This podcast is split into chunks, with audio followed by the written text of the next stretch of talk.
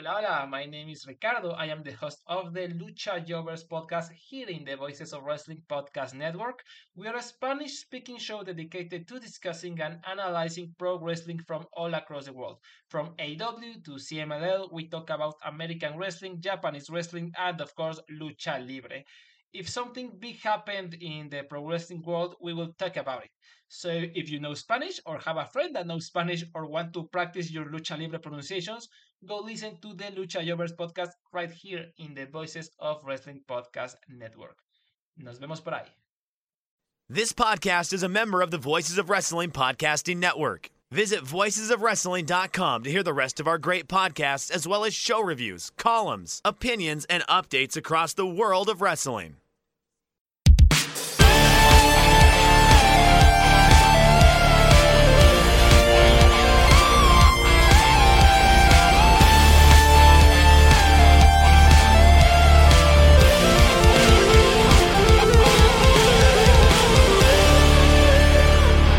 Welcome back to another episode of The Good, the Bad, and the Hungee here on the Voice of Wrestling Podcasting Network. I'm your host, Tyler Forness. With me, as always, is Fred. And unfortunately, Fred is dealing with the aftertaste of Paxlovid. How are you, my friend? Uh, I'm very bitter, but like in a different way than usual. Um, yeah, but things are going well. Uh, I've somehow dodged COVID for four years, and I really can't like lift that, look that gift horse in the mouth. But uh, you know, it could be worse. So, uh, first 24 hours not so great. Afterwards it's fine. So but yeah no one really gives a shit about that. Uh the important thing is we have rj city with us a very honored guest. Yeah, thanks for warming up the show for me, Fred. yeah I'm, look i'm just a professional uh everyone loves my shit. Um i'm great at everything i do and i definitely am not like the like trevor dame i had on as our sub host last week uh Yes. thanks for coming back from the store tyler i appreciate the milk um oh, is that the excuse you used for me going? yeah, so the, I, yeah, we used that at some point, and then and then I had to get the uh, the pest control people to get uh to get Trevor out of the floorboards. It was really awkward when he really tried to stay. Uh, but you know, the joke with him is like he's got low self esteem, and I like that would be me if I actually posted on Twitter. But I prefer just to retweet things that I think are funny or harrowing. You know, one You're, or the other. you're an ally. You're a Twitter ally, I think is the term. Is that the thing? Okay, cool. I'll go for that. Sure, yeah, yeah. Yeah. I'll, I'll boost the numbers. and then Um, Trevor heard I was coming on and said I gotta go. Yeah, basically. Fair enough. Who else? Has anyone else from AEW been on this program? No, you're you're the first one. Unless you uh unless if you, you uh believe Meltzer, I mean, there's the very apparently the funny payroll. fake payroll thing. Uh, Yes, thank we you did for have reminding Meltzer a me. few weeks ago. It's frustrating because he only uses Zelle. The, the fact that Dave uses Zelle, I think, is really impressive. Right, That's yes. way above what we No, would it- think. The- I I uh I would be shocked if he used that. I, I, Uh, I figured think he Dave uses only used word Western. Union. Yes. he does use WordPerfect. Like that's what the newsletter is written each each week, if I'm not mistaken. Which is I love it. It's perfect. It- Can it's- we can let me just throw something out there Yeah, that sure. I learned today and it blew my mind and I can't stop thinking about it.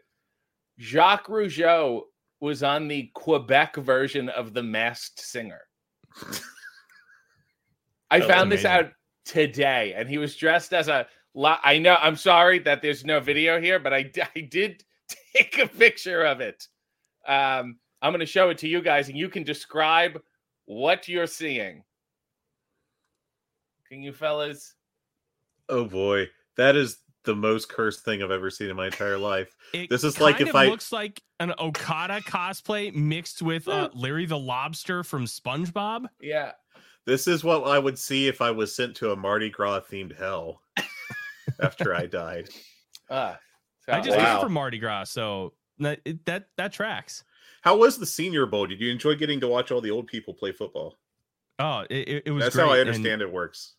Yeah. Um, RJ, I, I cover the Minnesota Vikings for USA Today as well, and Yes. I, every year I travel down to Mobile to the Senior Bowl to watch all the draft prospects, and it was a lot of fun. It was also hilarious because it was 60 degrees outside, and I'm from Minnesota. We don't have a lot of sun in February.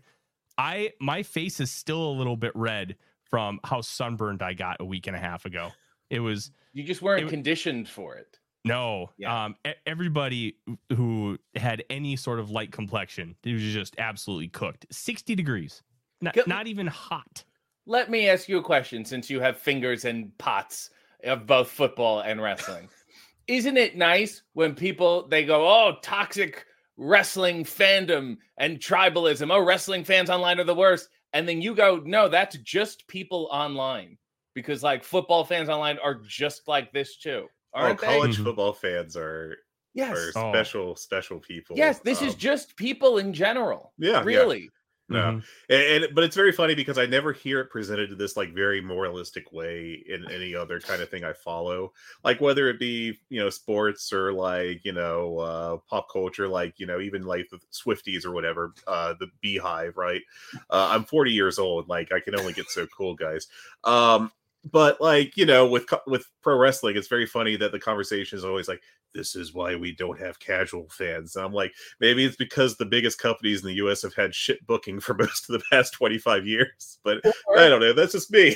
Or Fred, let's continue the hot streak. Maybe it's because technology has made the media landscape so fractured that it's oh, almost there's- impossible to be mainstream anymore. It's just a There- there's no monoculture anymore. Yes. You know, yes. Yeah, that's that's be- interesting. everything's because niche. Yeah. I think it was uh somebody in our our writers Slack was talking about this. There are no mainstream stars anymore. Taylor Swift, obviously, but there's like five, right? Yeah. It's like LeBron James, Taylor Swift, Mhm. and Beyonce. like three other people who are like Yeah. actual stars. Like Yeah. pass the mom test. If you Yes. go up to your mom and be like, "Hey, do you know who this person is?" and they say yes, they're a mainstream star. Right. They're not going to know who like Logan and Jake Paul are. Right. like- I but and it's one of those things where it's like, And Tyler, thank God for that. let's get the mainstream fans by booking the celebrity who's very popular, but also most people haven't heard of. I was actually going. You know, this this reminds me of something I thought of while watching the Super Bowl last night. I made uh made it through three fourths of it on CBS before. I was like, you know what? I'm watching the SpongeBob one. Um, and I seriously watched the, the last 10 minutes and like the entire overtime of one of the closest Super Bowls ever with SpongeBob and Patrick screaming.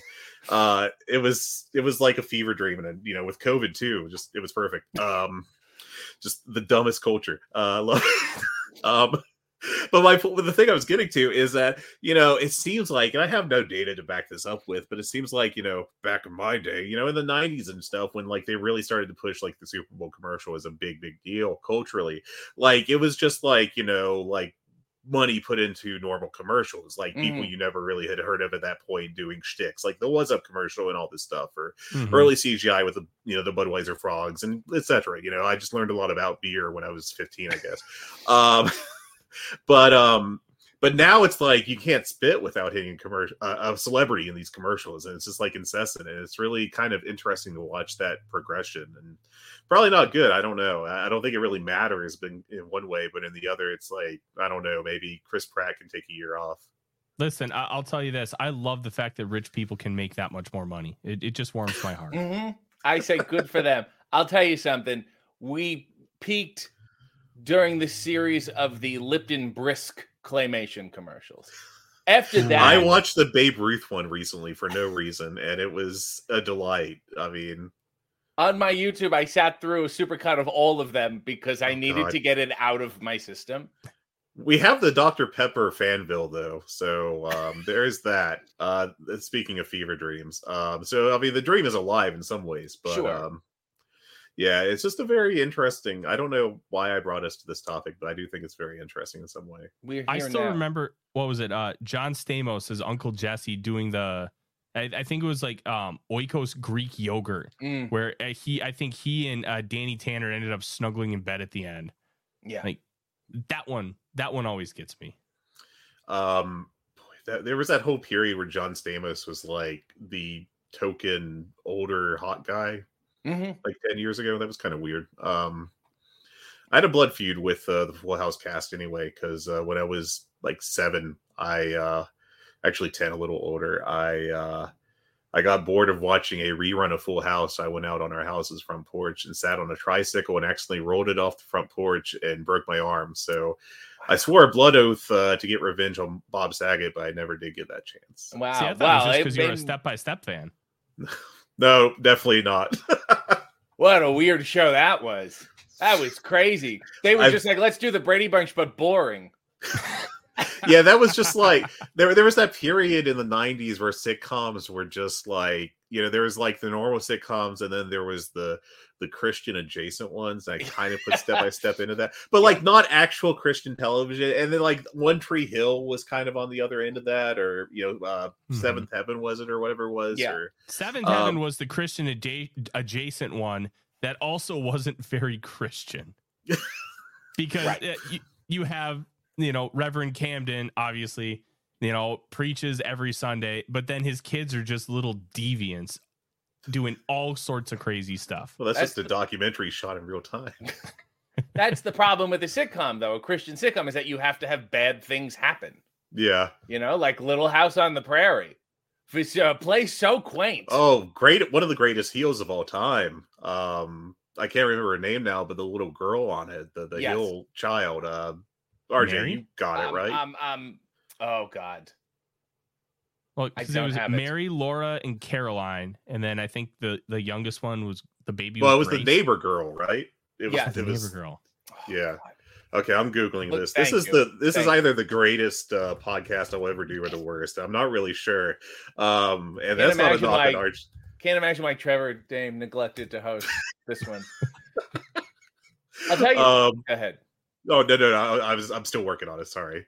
You know, Michael Landon in the series finale, he found out that the studio was gonna still use the whole set. You know, they built a little town basically, and they were gonna use it for cheap because it was already built and rented Sure, out yeah, for movies The or whatever. deal. And he said, "To hell with that!" So that's why he blew it up at the end of uh, Little House on the Prairie. And that was the insp- inspiration for Smash a lot, right? Yeah, yes. Phenomenal. Do you, you Um, guys have questions about my dark children's television past? I never got to watch Splat a lot. Uh, Okay. I, I was planning on this weekend to like find something, and then I, I got a respiratory illness, and I just slept a lot. So, Yes, but I did watch an episode and a half of Smash a lot. yes. And um, are you now pro urban exploration for getting you a paycheck? Well, a little bit. So let me. So Splat-A-Lot was basically like a wipeout for kids, and we were defending the castle. Yes. Uh, we were all these different characters. I was Gildar, who was a Nellie handsome- Olson. Thank you, Oh, Nelly, she sucked. thank you. Great. She got hate mail as a nine year old from like adults. yeah, What a world. I'm sorry. Go it's ahead. okay. Dubs. No, I need. I was excited. I'm sorry. thank you for the closure. Um, so I would be a handsome Viking and I would taunt kids and shoot things at them, all while wrestling on the indies on the weekend. Living That's what I was doing. Yes. And it was on Nickelodeon, it was on BBC, it was in Australia. It did, I guess, well for a show where you taunt nine year olds. And then years later, I think the Canadian government made them take down the castle because they just left it up.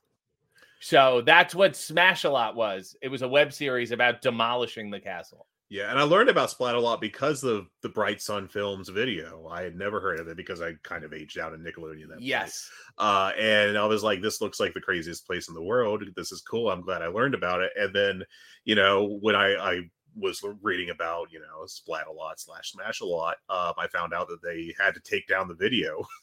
Yeah. Uh, and I, I'm like still kind of mildly annoyed by that because I was like, that was a good video. I want to watch Yeah. that weird place again. Uh, but you know, you did turn, you know, the, the creators did kind of turn chicken shit into chicken salad there and uh, made a pretty entertaining. And I hosted it. You did. Yes. Uh, did they let you keep the the bodysuit? The no. The so I had a gold chest plate and a whole Yeah. thing. fake um, muscles Yes. on top of your it- actual muscles. Yes, because it was like BBC produced, co-produced. They were really tight about it, and it was always in this bin. Ten years. So we hosted Smash a Lot ten years after Splat a Lot, and it was Right. still in the bin in the exact same way that I put it there. They were very tight. You had to write letters to get it out. It was like a. wh- It was a whole thing. Fantastic. Yeah. So I, I got to ask you, uh, with your experience um, w- with the show, uh, did you ever have any aspirations to potentially be a a Temple Garden Legends of the Hidden Temples reboot? Oh, Because that that sounds like a fun fun little crossover. that reboot kind of broke my heart a little. It really stunk. Yeah, it was too survivory. It was not what I wanted. It had no Kirk Fogg. I mean, if you don't have Kirk Fogg modeling the latest from EMS, what do you have? You know, um, Nothing. I always just dreamed of the temple guards smelling like cigarettes as they grabbed a child. Little cheap That's whiskey. so too. 1994. Yes, very much. I did actually once interview Phil Moore, the host of Nick Arcade. Oh Oh, god. You remember sick. Nick? Yes. So I asked, there was a conspiracy about why they always gave away trips to space camp because it was an inordinate amount. right. And it's true. They whoever did it, whoever ordered them messed up. And like uh, Got seriously, too like, many trips. yeah, like added a zero by accident.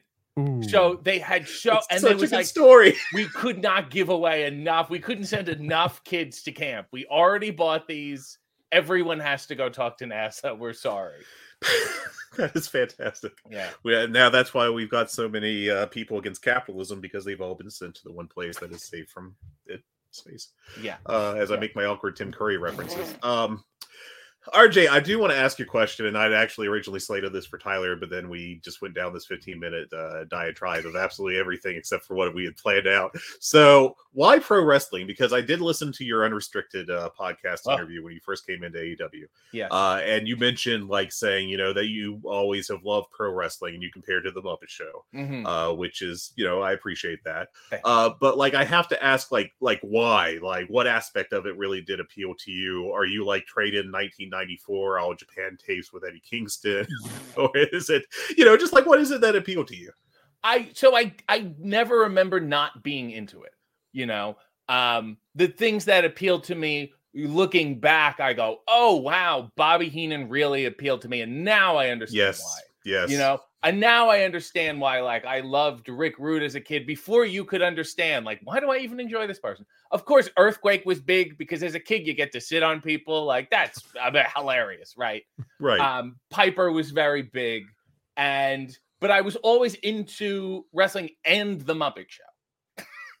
like even there's a when I was a kid, there's like a hockey card when I played hockey, and they're like future ambitions, and it said entertaining slash wrestling, which is an oddly specific thing for a child to say. Who says what child says entertaining? Like I'm Mickey Rooney. It was a very weird. But I hope to make mean- it to the Catskills one day. yes. Um, but wrestling is so I, I guess because of the Muppet Show parallel, I always did look at wrestling as a show about a show because there's a lot of backstage where try like nothing goes right ever. Yeah. We have these matches; they might happen, they might not. Uh, so I always looked at it like that. I did get a lot deeper into wrestling, probably more than I give myself credit for. Big AWA guy, Tyler, if you're remotely interested in me loving Nick Bockwinkel.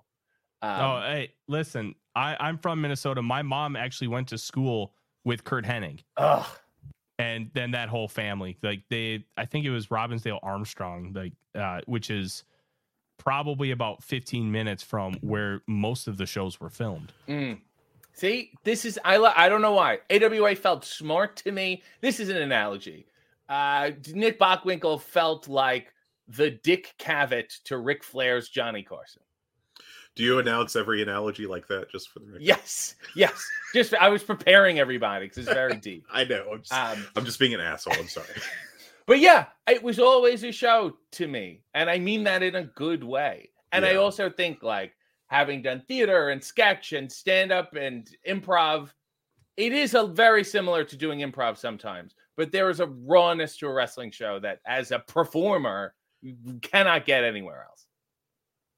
Well, who was your first favorite heel since you brought up Rick Rude? Was it him or Heenan or? I, I got to go with Heenan because it was just so funny to me that I remember. I think Mr. Perfect lost to the Texas Tornado. I'm just thinking of videos I rented from Blockbuster eight months after the Oh. pay per view came out. But I remember thinking it was so funny that Bobby Heenan was dressed so nicely and then so upset.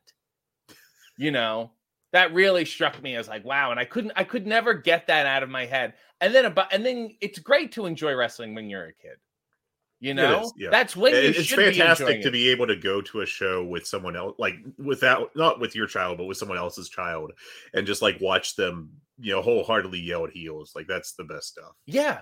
And so, uh, yeah, I would definitely say Bobby Heenan and Piper, Rick Rude. And you're just like, oh my God, this is just. Fa-. I also, I mean, Warlord had a Phantom of the Opera mask. Hard to not identify with him. That's a giant theater kid if I ever saw one. I um Owen Hart was mine actually. Mm. Um, just uh, I think really when he was just after the Bret Hart feud, when he was kind of in the mid card and just being like a, a, prick, but like for no real specific reason, just kind of flailing for a little bit. I think that's what I got. Tyler, I've never actually asked you this question. Oh, um, my first he- favorite heel. Yeah. See, it, it, it was such a weird time. Like, I have a complicated uh history with wrestling. My mom hates it so I didn't start watching it until about 2003. Okay. So like, all right. I'm so 34. you didn't even. Okay. No, I'm 34. I never watched the Attitude Era, which honestly is probably for the betterment of my Dude, wrestling. I don't think you can now. even go back now. no, um, I, I've gone back to like certain shows and moments to just to understand the gravity of things. I've watched a lot of nitros, but no, I I don't really go back. But my my first favorite guy, and like I, he was he wasn't really a heel, but I really loved like 2003 Chris Benoit before he won the Rumble. Like he was kind of in that weird range where he was fighting with Heyman. I Paul Heyman was probably my first favorite heel actually. Yeah, that's a good pick. because of uh he, he, he was so good on SmackDown at, at, that point in time, and I had no reverence or even knowledge of what ECW was when I started watching. Because the first match I ever saw was John Cena Eddie Guerrero parking lot brawl, and then the next week was uh, Brock Lesnar, Kurt Angle, Iron Man. So I had quite the start to my wrestling fandom. But yeah, I never really, really gravitated towards heels. I gravitated towards like the not the top baby face, but like the second or third baby face down the card, uh, like the one who really has to work up. To yeah, that's why you're a Vikings anything. fan. Mm. Look, eh, hey, at least some of my favorites won titles. I I don't know what that's like. I really don't. Um, they like my my two jerseys in the background are Warren Moon, and yeah, the neither the Oilers nor the Vikings have ever done anything close to winning a title. It's very frustrating. Um, I do want to ask you, RJ, a specific question that I wrote down, other than just bullshit that we're going through. The um, one question you wrote down. The one question. No, I, I did a few others. Um, uh, I do want to ask about AEW uh, because that is ostensibly why I asked you on. Uh, we've done a great job for the first 20 minutes making sure that we talked about that. But of course, that is done the... a great job making sure people tune out. Yeah. Now we can get into the real Yeah, stuff. right, exactly. I uh, look, I am really good at this and uh, this is reflective of all my work in my career, all of them. Um uh, I do want to ask you like a series of questions about it because I think it's a really fascinating show. Like, obviously, it's entertaining and I think it's great, uh, and I enjoy watching it every week. But I just think about like the background of it, and I find that really interesting. And you know, on unrestricted, uh, the one bit of research I did before my lungs attacked me. Basically it was you were talking about how you just kind of just did no prep work with the guest is that still the case? Do you still like largely just surprise them? Yeah. I mean, obviously there's some ones that are drawn out and more involved. Sure. And uh, I do like to do my diligence and probably clear anything about their ethnicity or sexuality. So I don't get fired, you know. Sure, yeah. Um but but even then it's gotten to the point now and we've done we've taped 89 episodes so far. So en- enough where I go, hey, can I clear? And then they go, no, everything's fine. And they don't even want me to clear it with them, which is great to me that, you know, people trust me and that people want to come on and talk about stuff probably in a way that they couldn't talk about otherwise. Um, I think of Action Andretti revealing that he was black, which was amazing to me. Uh, Abaddon talking about their pronouns. I don't know where else Abaddon would have I the thought, opportunity. I thought that was a brilliant episode in particular. Uh, just the way that like Abaddon was able to discuss uh, that and uh, while respecting kayfabe, I thought that was actually like brilliant in a kind of weird way. They were fantastic. It's it's a really weird episode in the best way. But then yeah, you get yeah. other things, and I always love when I ask stupid questions and I get insane answers. And the best example is Jim Ross having heat with Danny DeVito. Yes, that was just the Jim like... Ross episode as a whole was. uh I, I still don't know. Like, it, it's he's so hard to read. You know, just in general. I yes, think. but also somebody who, if you watch it the first time, you go, "This guy's pissed," and then if you watch it again, you go, "Oh, I think he's in on everything because these are all jokes and we've missed them." Yeah, you know? like he's very deadpan Yes. And uh like throughout his announcing career to some extent, I think he's flexed that. And Yes. I, I thought it was very prevalent in his episode. And uh but he did also still come across as very angry at the same time. Yeah. Well, I mean, he shouldn't be happy being Right. interviewed by me. I don't blame him at all. It was one of those ones where they went, uh, we got JR, and I went, really? I went, are you sure? And you mean he, I couldn't have been better? Everybody on the show has been amazing to work with. Uh, Arn Anderson told me months and months later that. So, I mean, Arn Anderson was the tenth episode. It was very much in the infancy of the show, and we would Yeah. back shoot them. Back then, we would do like four or five in a row. So they told him, "Hey, we got an interview to do," and he they barely, you know, he will always say yes because he does what's right for the business and happy to blah Right. blah blah. So he Yeah. did not do any follow up questions. He thought it was an actual interview. yeah. No one told him anything. I said, "Hello, you know, I'm No, that's respectful. that's a rib. yeah, I'm respectful. I'm nervous because it's like Arn, and it's like I like you, Right, and I don't want he's you to whatever."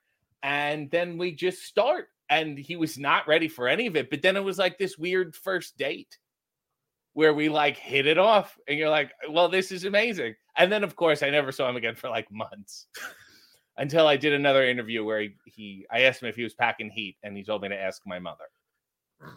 Uh, so it was nice that we never lost that chemistry. you have to bring him back on. Uh have you thought about like repeat guests? I know you kind of abutted against that with the recent uh Top Flight episode. Yes, I also the other two two time guest was Matt Hardy. He was on solo once, and then Oh, with. Jeff. Yeah. Um, I guess it was probably for the best. Otherwise, I would have just tormented Jeff the entire time. Um, there, it's gone. It's the show's been going on for two years now, and it's gotten to the point where I go, oh, I had Ricky Starks and Will Hobbs on together, and that Yeah. seems like forty years ago. Right. And they've both done so much now, and they've both opened up so much that I was like, I really should have them on solo. I have another one written for Tony Khan.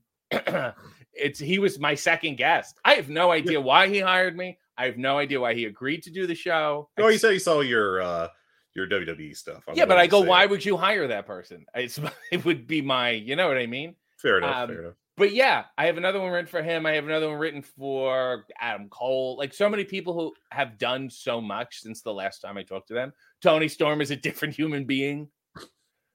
Um, so so yeah, I mean, I will get to them, but also, luckily, this is a company that continually hires a lot of people. Yeah. I, I was trying to figure out a polite way to make that joke, but thank you for uh, beating me to it. Uh, Every time I think I'm go- like, what? I think we're getting to the end of, and then it'll be like four new people are all late. I'm like, well, this makes my job really easy. Mm-hmm. Uh, I think your most unique episode, in my opinion, is arguably the Taz one, where he just like says, "No, we're not doing an interview." it just goes off for ten minutes, and it's like the most Taz thing I could imagine. Um, uh, is there another one that sticks out along those lines where like it kind of just completely broke? I guess excluding like the you know like the Halloween episode last year, where it became like a little mini movie kind of deal. I think there's ones that like, especially with guys who do not wrestle anymore. I would say like Taz and Arn and William Regal. It felt like as close to a match as we're ever gonna get at this. Do you know? what I mean, like Taz obviously made me work for it. Right. I would assume the same way he would do in a match, you know, Yeah. in a good, healthy way. But Sure. he made me work for it, and I feel like Regal did the same way, where we and and he said to me months later, "No one will believe that we did not rehearse this." Which is, I mean, a gift, right? And that's Mhm. the whole. It felt very like calling it in the ring. See out there, that kind of sort of and they have that spark and that muscle just in another way you know um Yeah. so i always i always think about those ones i the the hardest one minoru suzuki is one of my favorite wrestlers ever he's just like in terms of doing like checking all the boxes Mhm. he's it because he'll do the shoot stuff but also he won't be a dick about it and Yeah. he'll also do this comedy stuff which is amazing and he does everything Yeah, he'll And- blow up a what was it, robot? Um, yeah, in the river. I'm sorry, I just Right. and I just remember finishing it and and just being covered in sweat because I was so so horribly nervous. The interview, not the not the robot match, right? No, no, the the robot match I enjoyed. Uh, the the worst was for me was my my long suffering friend David Arquette. Yeah, Um, Oh my, he was just a That was chaotic. Uh, but in a way that I knew I was getting. He Oh, it was really watches the show. He loves the show. He got way too excited, and it was a disaster. Um, Excitable boy. and some people just hate that episode, which is hilarious to me. You know, um, He is a, a very unique person. Um, Yeah. Are there any that are stuck on the cutting room floor that we're never going to get to see for whatever reason? Just curious. no, I would Okay, cool. say ninety-five percent of everything we filmed has made it into the episodes. anything we've cut out has been you know when we back shoot them we're shooting it a month before it comes out some stuff might not be relevant anymore yeah um, so we would have to lose that stuff some stuff we just cut for time where we go this isn't necessary um, one thing that was scandalous uh, max caster got something cut out I can't believe that. yeah and it was one of those Max- ones where Max like Caster? yeah, I can. I'll give him that, and he'll also be. I feel like proud that I said that. um, but it was one of those ones where it was like, you know, sometimes I put up a fight because uh, we get into dicey territory. Obviously, I have people above me who want to be as safe as possible, and I'm happy to have those arguments. But it was the Max. It was a Max Caster one where he said something. It was a. It was a term he used for semen, and they said we just we can't have this. A little too And- much. Yeah, a little too. It was a little too much for the, the person cutting it, and it was one of those episodes where it was like we already had other seeming jokes. We talked about January 6th. We had a million other things in it where I was like, I'm not gonna die on this hill. we can cut it. That's totally fine. It's like um, the story with Airplane with the uh you know the cockpit jokes with the child. Yes. You know, where I guess I have to finish the story now, otherwise it just doesn't work. But like, you know, they were trying to get these like, you know, very risque things. That the yeah, you like pilot would say. gladiator movies? Yeah, to Yeah, the, the child, and they were afraid that they're all going to get cut, so they decided, um, they decided that they had to put in the most risque joke they could, so that you know the the studio would be like, you can't do that, and then they let the other one slide. So they're like, you ever suck a grown man's cock? Yes. Yes. It is so weird what bothers people. Um, I just find it interesting. And I Yeah. also am really like I get really bothered by the like those comedians who are like, you can't say anything anymore. So I always sort of make it a, a sub goal for me to get into as much dicey territory as possible in the best way possible. You know, and I go back to the Abaddon episode because how many horrible uh my pronouns are kiss my ass. Like how many times have you had to deal with that shit and it sucks. So Yeah. I was happy to to do something fresh on that topic. You know, I, I thought it was a great like way for her Mm-hmm. to work in the or the, is it? The, I'm sorry, it's, I, a- the- it's they, I apologize. totally They- fine because it's yeah. yeah, it's I'm a little muddled. I apologize today. It's okay. Uh, but uh, yeah, like for for them to uh, be able to kind of snap back at that while you know yeah, being Abaddon. nuts. Totally not. And I hope it is a in a weird, I guess, Tuesday Night Titans kind of way. Adds another dimension to these people. Cause it's not like, you know, some people come on and just want to laugh, you know. Yeah. Uh and the, but I think I don't know. Some people people always say I hate watching the show because there will be wrestlers I hate and the show makes them likable. And now I like them. How dare you? I think they're talking specifically about Jeff Jarrett. Speaking of Jarrett, um, uh, I saw a, a tweet from you last summer that it, you had a picture with Karen Jarrett, and you said that she was one of your one of your like biggest idols. I think it was. Talk Yes. me through that because the like I'm guessing at some point you were a big TNA fan. Oh, sure. I was a huge TNA fan at a certain. You know, I mean, my show is an homage to Spin Cycle. That's really what it is. I think we can all agree on that. Yes. Um, Karen's fantastic, the best. And I now watch her almost weekly on Being the Dark Order, Curse People Out. And I go, You are just fantastic. You're just a wonderful, both of them, just like, sure, we'll be the horrible people you need us to be. Are they that in real life? I don't know. I don't hang out with them. But I go, that's just you know, a role model of of a bad person. And I mean that in the best way possible. no, a- uh, absolutely. It's, it's- she's brilliant at it. Yeah. She's very very talented. Um, Sanjay Dutt. Oh my god. You Speaking you mentioned TNA. Yeah. Uh, you mentioned on Unrestricted your appearance about how he was supportive of you uh, when you were still on the Indies and everything. Yeah. And if I'm not mistaken, he is uh, what I will identify as the guy off camera who laughs very loudly at uh, you know random periods. The guy Uh, off camera who won't shut the fuck up during the show, trying to Well, it interview. adds. Don't never never have him shut up. It adds to the show. It is it is hundred percent. He is the best third character you could ask for. Why not just make him Ed McMahon and put him like you know on a chair and just have him laugh and add nothing else? because he gets a real big pencil about it. Mm, That's why you got to keep that guy in check. yeah. You know, you put him in one backyard wrestling video game, and all of a sudden he thinks he's hot shit.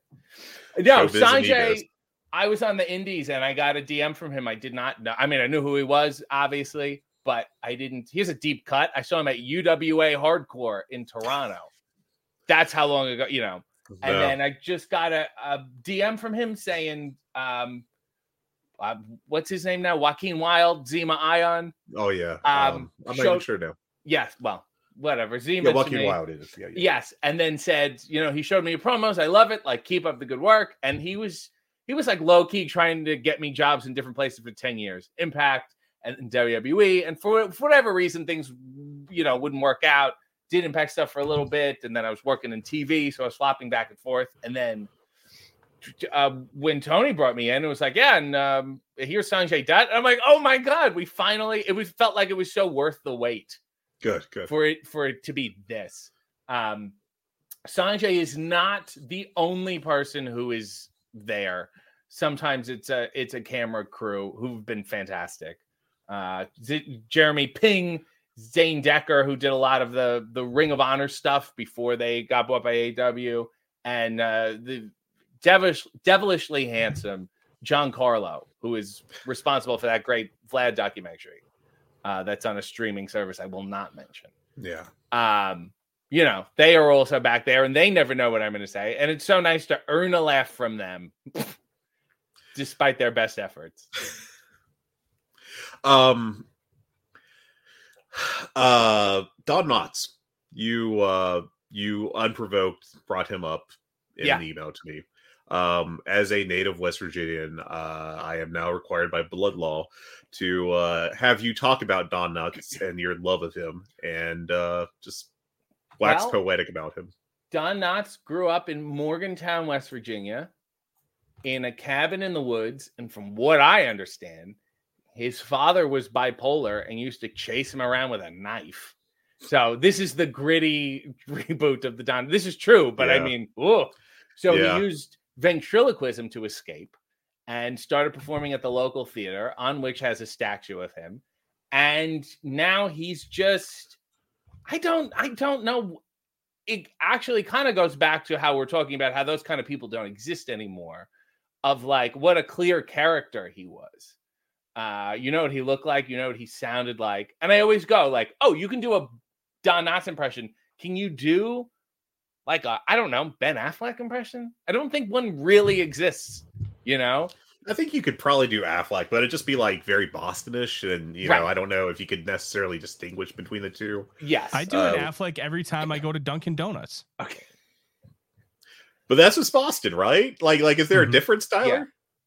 Like Nah, if you were just doing generic Bostoner, you know, Uh, Bostonian, I yeah. guess I should say. if if you're doing generic Boston, you, you, you got to really ha- have that accent, the Boston, like yeah and, and you, you anytime you're saying thank you, you got to basically be yelling at people.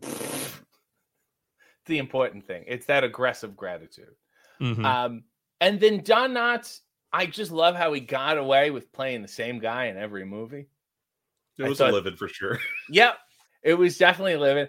Also, um, one of my favorite movies. I'm going to recommend a movie. Put this in your Letterboxd, Fred. okay, The Love God. okay. He accidentally becomes a, basically Hugh Hefner. He has, I think, a What? bird Freak. watching. Go ahead. Free cancellation. Yes, yes. When everyone liked him, when he was doing like Playboy After Dark. Okay. Um, yeah, it's a way it looks. The movie is beautiful, the fashion is beautiful, and then it's Don being a love god.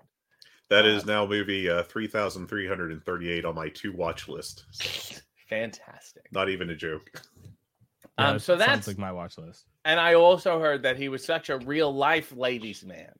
That is apparently a thing. Yeah. yeah, that during Three's Company, they would always have like the gal du jour on that Guest star, episode. right? Yeah. Yeah. And allegedly, he took so many of them to this hotel that the hotel then asked for his picture and autograph to put behind the counter. And he's like, ah, shit. So then he had to switch hotels. so, yeah. There is a deeper, deeper rumor that he and Andy Griffith went to an orgy too, but I've been unable to really confirm it. Maybe that one's left best unconfirmed. Yeah. Yeah. That's know. incredible lore, though. Yeah. It is. Yeah, I um I actually did not get to watch much Don Knotts growing up because uh I didn't really get to watch sitcoms very often. So like what you are to sitcoms, I kind of am to older movies. Right. Uh, I just like if I could if I got the TV for my sisters, like I, I had to have, find a way to establish control for a longer period than half an hour. Yes. Otherwise, like the show's over, I got to change the channel. I get a movie on, I can't. It's it's not even halfway done. We got to keep watching, right? That's a solid strategy. May I suggest this if you Yes. don't if you haven't seen this already, and it's a great movie that everyone should watch. Andy Griffith in a face in the Face crowd. in the crowd. Tremendous. It's a masterpiece. I, I don't know how it's not a bigger deal. No. My, my wife found it. She just was like, "Hey, I'm going to put on this Andy Griffith movie," and I like I had a preconception because like Yeah. I, I I never even watched um, Mayberry or Andy Griffith very often, right. uh, which is a shame. Uh, I've watched a few, cl- you know, just I'm busy. What can I say? Uh, I've seen but- every episode of Andy Griffith, so uh, we're, Ted I- Turner I grew up here. watching TV Land. All that was on in my I did my too, house, but ESPN, TV Land, Game Show Network. I've probably seen every episode of Match Game 74. Oh, And oh yes, okay. Oh, I did great watch a lot of Match Game. What I lot, watched a lot of was the '60s Batman Mm. and Green Acres, which I, I think explains why my sense of humor is so messed up because but those did you watch really Petticoat Junction? I did. It wasn't as good. It wasn't my thing. But like the weird meta humor, especially as Green Acres went on, yeah. like it got really kind of trippy.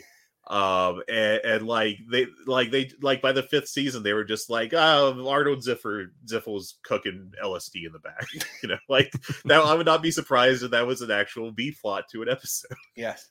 Yes. There's actually there's a an episode of Mayberry. So the Andy Griffith show used to come on before Raw for some reason. So I'd always catch it and then go, oh, this will be great right before. I used to think this will be a quaint thing to watch. And I remember an episode where Barney's trying to stretch himself to there's like a police requirement where you have to be a certain height now. Yeah. And he's got this neck pulley thing, and all the kids, the neighborhood kids, think he's hanging himself and decide to just watch. And it's the most insane. Like people don't think like they always go, "Oh, ah, my yeah, God. the '60s, the TV was just it was so nice." And I'm like, "No, you guys aren't watching these really, no. episodes. This is insane." So, but no, back to a face in the crowd. If I could recommend one old movie for everyone, it would probably be that. it's a masterpiece It is Yeah. a really incisive look at like american politics uh that i think holds up even better in 2024 uh that's probably an awful way to advertise it it's also very funny so It's a good movie. Beyond that, Yeah. Not like I'm recommending, I don't know, uh Godard over here or something that like, you know, maybe have to put a little work into Jeanne Dielman. I will also let me do my own segue because both of you Yes. have been so much help. I, I just want to say how tremendous it was to work with Ben Mankiewicz and the people at TCM. I meant to bring that up. That I forgot to put that on my list, but yes, that was awesome to see. Uh talk about that, please. That was like the highlight of my life. I'm such, uh, to the surprise of no one, I am a big TCM guy. So Toni Storm doing her thing was. I assume you have like a voice in the room for that. I'm happy to be like a consultant. A sounding board. or like a technical like yeah this looks like what you're going for you know Yeah. um but she's so dialed into that it's been insane every time i see an old picture of her i laugh because it's just an entirely different like Remember where the did that woman yeah where did that woman go and it's just she's just on another level and i'm just like wow just dialed into whatever weird shit she's doing every week it's been amazing and then they said, Well, why don't you introduce? She's doing these films. Why don't you introduce them? Since I had already interviewed her and blah, blah, blah. And he said, Oh, and I said, like Robert Osborne? And Tony Khan said, No, like Ben Mankiewicz. And I, which is, you know, which tells you where my head is, Fred.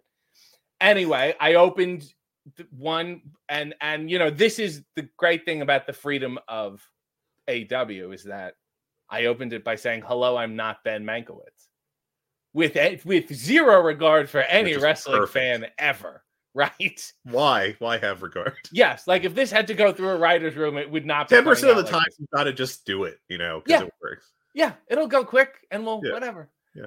They'll survive. yes We don't need a graphic explaining who Ben Mankiewicz is. Right. and then TCM got a hold of the clip and they were thrilled that anyone under 65 was talking about them. and and then Ben Mankiewicz got a hold of it and it's on. And I had known here's like, let me drop another name that no one listening to this will care about. I'm friends with Mario Cantone, who does the Halloween TCM Oh, guest yeah, yeah, yeah. programming. So I've al- always trying to been swimming in those circles because those are like the cool kids to me. Uh, and then the fact that we got him to do that intro for Toni Storm was just like, I just remember like That's it amazing. airing. I was, let me tell you something, party of one at the monitor for Ben Mankiewicz.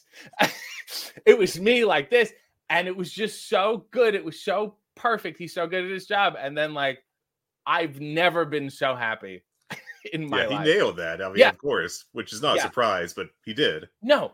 And then, you know, everybody loved it. TCM loved it. And God willing, we're doing more because it made them go like, wow, people love us that we did not know love us. So like, let's do more. I can't. Yeah. That was, if I, yeah. Well, if you have to put anything on my tombstone, it's, Let Yeah. it rip.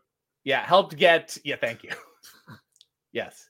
I, But no, actually, yeah. just uh, rip them would be better. But you. yeah, like that was amazing, and I'm so glad that happened. And like the fact Yeah. that TCM noticed it is in a positive light is uh, completely unexpected to me as a pro wrestling fan.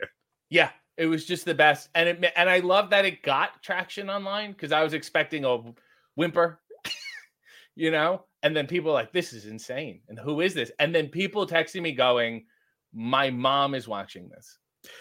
My mom is watching AEW only because of Ben Mankiewicz." So, and there's your big mainstream crossover star. there's your guy, Ben That's. Mankiewicz. Yeah. So no, God willing, very soon we'll do more of that. Awesome, So Tyler.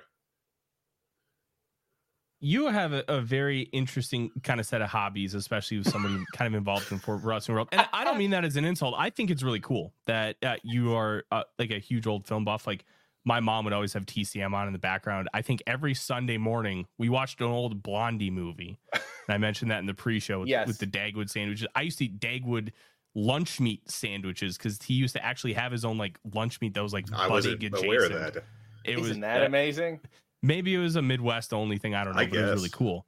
But uh, my question here is this: because your your viewpoint on entertainment and how you kind of it, encapsulate so many different areas, especially with your experience, how do you kind of try to make your own niche in the world of professional wrestling? Because you obviously loved Heenan, you liked Rick Rude, everybody loved Earthquake because I mean, it was Earthquake. How did you try to kind of craft your own path in making it in this industry that is one that's relatively difficult to do?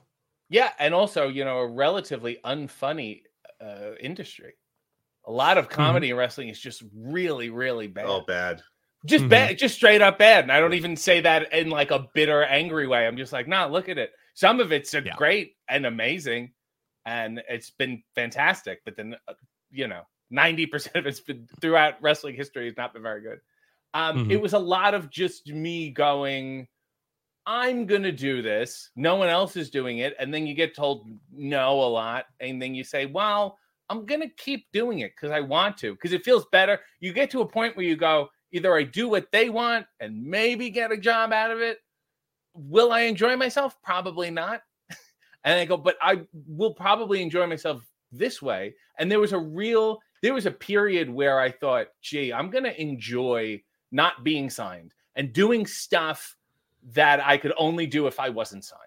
I made a lot of really stupid videos, did a lot of you know stupid things, and then these odd doors open up to you, like Steve Austin being in my underwear with Steve Austin, and just you know David Arquette, the general weirdness. Like none of that would have happened if I took the standard routes. So then these doors opened up to me, and then you know because of the pandemic, I had to get hired by WWE. So the, the world had to almost end for that to happen. Um, and but then that opened that door of like, oh, I'm the only person doing this. So when that opens, I'm in, uh, you know, in charge. I'm the resident expert of the, how to be an idiot in that regard.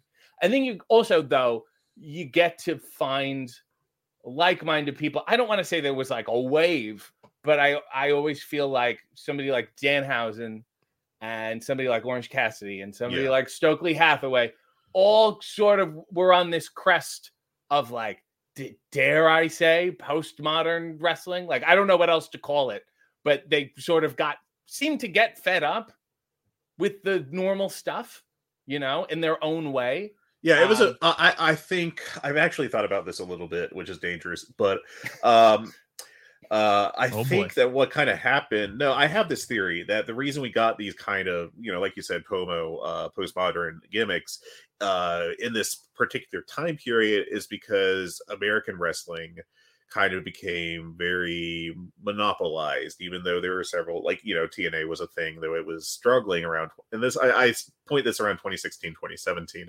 uh just because of how the market was with uh, established wwe dominance where its biggest competitor was nxt itself essentially. I mean and, and like new japan's you know made its greatest ingress into america around that time period just because of a lack of an alternate um and i think this was all just like business factors leading to uh the ability of the independents to kind of develop this uh this weird status relative to where it had been before and after where it was basically you know triple a baseball in a way not a knock on anyone but it was a you know kind of a, a breeding ground for like the next generation. And then once they made nxt the actual you know their their minor league such as it was um, and I'm doing a bunch of air quotes here that really will translate well to a podcast. Um, but I do think that like this that kind of opened the door to that kind of wrestling, and I, you know, depending on your opinion, that you know you may or may not like it. I'm of the opinion that some of it worked and some of it didn't. But you know, like I, I just think it's very interesting to think about how like you know these different business factors uh, led to you know Danhausen. Yeah, yes, we need to explain him. Um, no, and then you know, as I look back, I go, oh, I think there were even before that a couple like chinks in the armor, and I go like uh when Colt Cabana was on SmackDown, and they did a for three weeks. Yeah, and they did a picture in picture promo, and he goes, "Hey, I'm in a box," and I talked to him about that, and I go, "I can't like that stuck with me." Yeah, I remember that. It was brilliant, and I'm sure no one there liked it or got it. No, absolutely not. So it was very, you know, the the vending machine had to rock a bunch for Yeah. years before it finally tipped over. And And- and also, you know, you're back to it some being good and, and some of it not. It is relatively new territory, Yeah. you know. Mhm. Oh yeah, So the- and like you know, I, I'll be honest. Like you know, I think I've been. I, I I always like am honest about my opinion about AEW on this show. I, I like the promotion in general. I think it's a great thing. It's actually probably saved my fandom in professional wrestling, or at least changed the path of it. Uh, at various points, I've been down on the timeless Toni gimmick because I think it's you know too much shtick, not enough you know meat. But I feel like the past three or so weeks when she's actually got into the Deonna Purrazzo feud, I think has been wonderful. I think it's been exactly what it needed to be, and I think that her performances have been great. And uh, you know, I I just think that like it's very tough when you break from the mainstream path of wrestling, like Mhm. the main. Mhm. As I try to go 3D, I guess I don't know what I'm doing. I'm so sorry. Uh, but uh but like you know you can it's easy to be like i'm a big guy and i want to beat up this other big guy and you better p- spend money to watch it. Like that's you know that's not inventive. There's nothing wrong with it. I love it. It's great obviously when it's done well. Um but like to try to do something different uh you know it doesn't always work but like with the right person you can make it work a lot more than it doesn't. And honestly i think the character that kind of did a little bit of this at least in my opinion was uh was Mick Foley in 98, 99, uh, with uh, the kind of deranged corporate mankind, like please accept me thing, uh, stuff that really didn't fit into, I think, anything else that a major American promotion on cable TV had done before, but like was tremendously over. And I think it was entirely because of Mick Foley as a performer. And I mean, I think that's why Orange Cassidy works is because of Orange Cassidy of who Right. he is as a performer. And Danhausen, Danhausen, and you, you, you know, Right. um, and Toni Storm, Toni Storm. I, I do think, and you know, it's taken a little bit longer than maybe I would have liked, just because you know it's a new thing, and I, you know, I, I'm not like going to bury anyone here. I'm not a complete asshole, just kind of one. And um, but like I think that we finally have like Toni Storm figured out, and I think it's been working well the past few weeks. I do hope that some people that were initially turned off by her are giving her a chance now that I think she's got her sea legs. It's almost a testament that we forgot what a good wrestler she is. Yeah, It's a testament to how Mhm. how strong the all the insane shit she's doing is resonates with people and blows up because Yeah. it did overshadow almost immediately. You know, she was Yeah, always she- always no, a great wrestler. Like we always knew that. 2021, I think she was the best North American woman wrestler in Yeah. the ring. Yeah. Um, And then there's been so much, you know, silent films yeah, and TCM and all that stuff that you know you get carried away with it, and it's probably you know in a variety sense a great thing to have on a show. Yeah. um, yeah. I think it adds a certain layer to it, and Yeah. uh, when it's working, and I think it's working terrifically now. yeah. But then, uh, you know, Deonna, who's been very like, I don't know, getting to like watch her stuff has at at, at this level reminded me of like Bret Hart, where there's like this calmness, there's like a believability, and there's like a I don't know how to explain it, a consistency, and it Yeah. doesn't sound like a compliment, but it is. Um, and it and then this whole thing that's going on with the tattoos, and they used to be friends, and the whatever seems to be pulling out the the the wrestler out of Toni. And it is that thing where it's this insane whole this whole thing. She's built the whole world. She has an entourage and whatever. And you I guess you never know where the tolerance level is or where it's gonna go because I haven't seen anything like that before. Mhm. You know? Yeah. Ben Mankiewicz certainly hasn't gotten off the couch for any other wrestler. I'll tell you that. That's that's correct. That is very true. Not even the the WrestleMania goes Hollywood promos 15 years ago or whatever it was. You would think. um but yeah i mean I, I do think um it's you know wrestling is very unique in that way because you know i guess the closest thing to it is like uh improv theater i guess if you're going to Mm. compare it to any other artwork uh or medium i guess it would be better um but yeah i mean it just I, and the thing with wrestling is that once something is over it's over and typically it doesn't Mhm. lose that status and Yeah. i don't know i think that'll be interesting to watch going forward and uh, i hope it works out well Yeah. It's the whole thing is very interesting. I have not seen something even close to that, especially with uh, a women's roster ever. yeah So, and she's just also, it is one of those things where it's like, gee, on paper, this sounds really fucking stupid. And it's like, well, then why does it work? And it's like, because she's just like dialed in. I've never Yeah. seen anyone just like, again, I look at old pictures of her and I go, who, what happened to this woman? Where did this person go? She's just completely in this whole other world now. And, you know, every, it does feel like everyone is along for the ride because no one can can remotely compete with whatever she's got in her head right now. Yeah. uh tyler I got I got one more. Um, you've really delved into the. We we talked a lot about your history with like kind of trying new things, and then the history of comedy wrestling. Yes. I am one of the world's biggest fans of Toru Yano. I Mm. would like to hear about your opinions of Toru Yano and if you've ever seen his G1 match against Tetsuya Naito where they battled over over the t-shirt. Yeah, that was a, a few years ago. How long ago was it? 2018, I think. You got the Okay. I'll have to look. I mean, I'm a fan of his work. You can look, go search on my Twitter. I've asked him to come on Hey multiple times. Zero answer. Promise This to is- get it on one of his DVDs and he might respond. Okay, I'll do I don't whatever know. he It's needs. worth a shot. That's totally fine. But I'm I'm also of the belief that first of all, and I think Orange Cassidy just said this too. We and it's I'm just not blaming you, but like the term comedy wrestling is very difficult hmm to grasp because It really is. I I always think all wrestling is pretty fucking funny. Mhm. Number one, you know, I mean, you can the ropes are bouncy. Uh, Yeah. the It's cartoon logic. That Yeah. part. I mean, The Undertaker is a lot. The stuff is funny, and even like Three Stooges physical timing, stuff that isn't funny, still has comedic timing built Mhm. into it. a real Yeah. physical rhythm and a, a whatever. So I always see the parallels, even when it's not explicitly funny. And then I also think, uh, you know, comedy wrestling often meant not funny to me. It always meant like the oh, let's do the test of strength and oh, let's start dancing, which was like exhausting. So I always try to be like, can comedy just be con- like, can we be funny for the sake of being funny? And anytime you qualify like wrestling with something, it always meant not very good. Like wrestlers who rap were never the best, and then they, you know, eventually were. You're They- telling me you didn't own the John Cena album? hey, I uh, My what was reference was going to be PN News. So What was the sad one? There was a really sad song they did. oh, Oh, I, I know what you're talking about. Um, oh, just another day in the life. Is that the song? think um, so? hmm, I'm not sure. I can't Ah. recall. I'm sorry. Ah, this is a tragic day.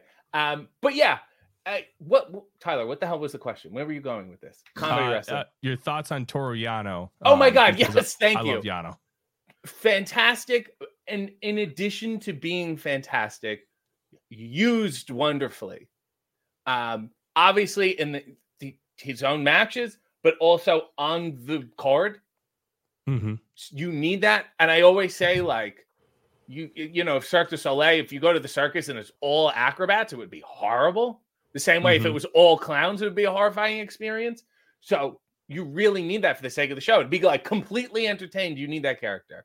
And i always didn't he he beat jon moxley by count out or something. Oh yeah, he was the first guy to beat Jon Moxley. in New i mean that way. incredible Mhm. but like incredible uh, for everyone involved I was going to write an article for the Voices of Wrestling annual New Japan book about how Toru Yano was actually the strongest wrestler in New Japan. He just wasn't focused enough and Yeah. you know, Yeah. was merciful enough to let other people win. yes Uh, but then they Listen, canceled the Kenny book. and- Omega still probably 'cause owes they found out. A title shot from 2018's G1. I, I'm Mhm. just saying, Ishii got one, Ibushi got one.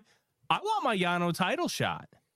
And I will say the, the fantastic thing about wrestling, and I think Yano's probably the ultimate example of it, is that the setup has to be strong for the punchline to work. And the setup is strong because there are a lot of guys who are so legitimate. The same mm-hmm. way that, you know, me sitting in a room with Taz or William Regal or Minoru Suzuki, their setup is be- that they're, you know, legit and I'm Uh, not, you know. Uh, I'm going to ask one more question, then we'll let you go. Um, but um, growing up, oh, what, Tyler? Oh, I, I think I froze out because all of a sudden I just see R, RJ's face, just like because I think my internet just kind of. no, you're good. You're good. You're That was my listening face. um, growing up, I absolutely adored Pee Wee Herman. Yes, tough. Um, and uh, I know that you were close with him, so I just wanted to ask you to talk about Paul Reubens for a couple minutes because I would kick myself if I didn't do that. oh my god. So I met Paul 15 years ago at his Broadway show, and he had just done Monday Night Raw. if you remember that, I think Yeah. he did some Mhm. stuff with with Paul White and Santino or whatever. And um, so we started talking, and we kept in touch, and then we just hit it off. And and then years later, I ended up being friends with David Arquette, who's friends with Paul Reubens, and the, you know the problem only got worse from there. He was just really, truly the best person, eh, just the sweetest, kindest. He was so beyond funny. I don't know how to explain it. It was like he he had already beaten the game, you know. But I'm, I'm sure he could probably say, "Yeah, I'm- I did fucking Pee Wee Herman. I'm good. Like I did it." Um, he he was fascinated by wrestling because he grew up next to the Ringling Brothers Training Center, and that's why he did Big Top Pee Wee. That was his homage to the circus. And then he always uh, I think for a while he was going to go down to, and it might have been FCW before it was NXT, and like help those guys. I think Freddie Prinze Jr. was there and was maybe gonna, you know, whatever. So he knew like Ryan Nemeth knew him a little bit, and Xavier Woods, and I just he was just the the sweetest person in the world, and he was so. Last time I saw him, we did was when we did Family Feud together, and then me, him, David, and Dalton Castle uh, all went out for burgers. As one. That's one a does. hell of a group. It is a hell of a group. Incredible. Yeah, and um, he was great. I mean, he was nuts in his own way, but he was very helpful in saying to me, like so I you know I had my tryout ten years ago, whatever the hell it was. It was the first tryout under Triple H. It was in FCW before it was NXT, and after it would look like I was going to get it, and then I didn't. And then you know he spent an hour on the phone with me, saying to me, "Hey, I thought I was going to get SNL too, and it did not happen." And they told me like start looking for an apartment, and then they ended up I think picking Gilbert Gottfried over him. It was the sixth season, the much the disastrous sixth season, and he didn't understand it. And then he just it was that philosophy of I'm going to just take all this and make something out of it, take all this frustration and whatever, and then from that he just leaned into Pee Wee, you know, and made it its own thing. And then it's like, thank God he didn't get Saturday Night Live. You know, you look back on it, and he was always very, very sh- a strong believer in if everyone goes left, you go right, just to see what's there. Just do your own thing. If everyone's going to this party, do not go to this fucking party. He was always weird and neurotic like that, but in a real uh beautiful way. I mean, he was he was nuts. I just love him. And um yeah, it's so sad, but also like just an insane body of work. I'll tell you, Yeah. this is here's shit everyone should look up because it, this is not talked about enough. He hosted a game show for six episodes called You don't know Jack? You Don't Know Jack. It's all they're all on YouTube. He wrote it with John Paragon, who played Zombie on Pee Wee's Playhouse, and they're insane. You can see why it only lasted six episodes and was replaced by Wayne Brady. You can see the executives going, "The fuck is this?" Yeah. um, but just brilliant and had so much had such a belief in like let's do the other thing you know Yeah, I uh after he passed, Nicole and I went to local theater that was showed um uh the Big Adventure. Yes. Um and it's just a masterpiece of a movie. And like I don't even think I recognized how great it was when I first watched it when I was a kid. Like No. it's just it's Wonderful. beautiful and every scene is like oh my god and then this one followed by this one followed by this one and he actually drove me to the francis buxton house nice. it was in the suburbs of la and i'll uh, let me make this all full circle there's i believe two wrestlers that appear in the movie one um go ahead oh Fuji is it not Fuji, but Uh, Toru Tanaka? uh, uh tor tor kamata maybe Okay. All one right. of them. If now now we're all being racist and weird. And the second one is uh Andy, Simone's boyfriend, was a wrestler named Silo Sam in the AWA. There it is. Tyler. There And- you go. Silo Hennig- Sam. Curt Hennig allegedly took a padlock during a battle royal and locked Silo Sam's suspenders to the top rope. what oh my god. Yeah. Well, You didn't can't think where I was a- going to tie it up, but I tied it all up. This little bow here. I can't think of a better way to end the episode. RJ, thank you so much for joining us. I appreciate your time and uh, this very meandering mess of an episode. I do hope you're able to join us at some point in the future. Uh, I, I had a blast. I would love Yes. to. It was delightful. And I think we can all agree that Trevor Dane made the right decision. He really Always- did. always I can't going believe up. I came back. Eventually, it'll just me be me on a microphone by myself, just muttering like you know the loneliness of a long distance runner, and then 15 seconds of awkward silence, and then kiss of the Spider Woman. like, the worst podcast anyone could ever consider. Just RJ, thank you so much. I really do. Thank you. it. A pleasure, everyone. Never forget, everybody, that Nellie Olson sucks. Have a wonderful day. We'll see you next week. Do you like wrestling trivia? Then check out the five star match game, the Pro Wrestling Quiz Show. I'm Joe Gagney, and every episode, I grill three contestants with five rounds of power packed wrestling trivia. We have over 30 evergreen episodes in the archives covering WWE, AEW, Japan, Mexico, and much, much, much, much more. Play along at home and check it out today.